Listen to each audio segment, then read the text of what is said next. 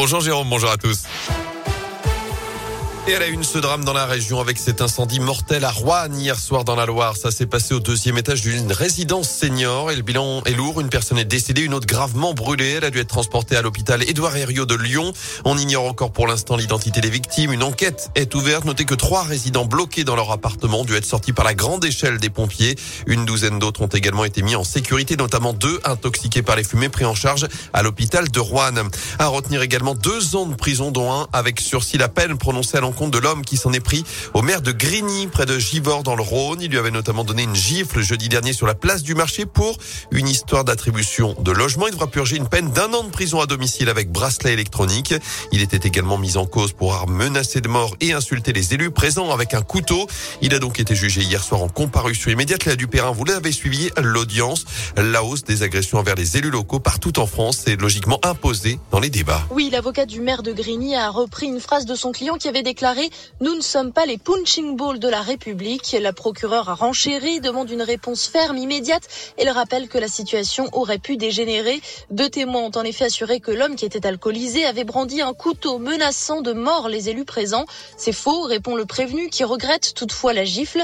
J'ai complètement craqué, assure-t-il enfin. Son avocat parle d'un homme poussé à bout, d'une descente aux enfers après la perte d'un travail, un sentiment de rejet et un isolement total. Il vivait dans un squat sans électricité, sans chauffage et la mairie lui envoie l'huissier, s'emporte l'avocat.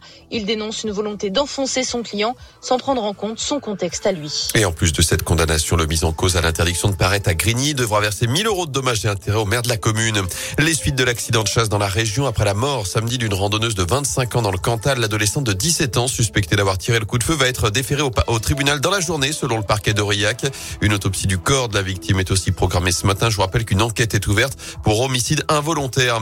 À l'étranger, la crainte d'une guerre aux portes de l'Europe. Après les dernières annonces de Vladimir Poutine, le président russe a reconnu hier soir lors d'une allocution l'indépendance des régions séparatistes d'Ukraine. Il a même ordonné à son armée d'entrer sur ces territoires pour, je cite, maintenir la paix. Les Occidentaux promettent des sanctions. L'Elysée dénonce notamment une dérive idéologique évoquant un discours mêlant, je cite, des considérations rigides et paranoïaques.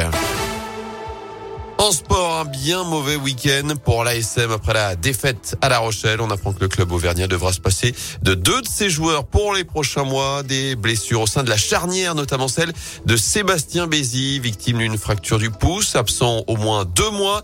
Et puis le jeune Gabin Michet qui souffre lui d'une rupture d'un ligament du genou gauche. Il sera éloigné des terrains pendant les six prochains mois. L'ASM qui, je vous le rappelle, recevra Perpignan samedi à 17h15 au Michelin. Les Clermontois qui n'ont plus le droit à l'erreur, seulement dixième pour l'instant du top 14.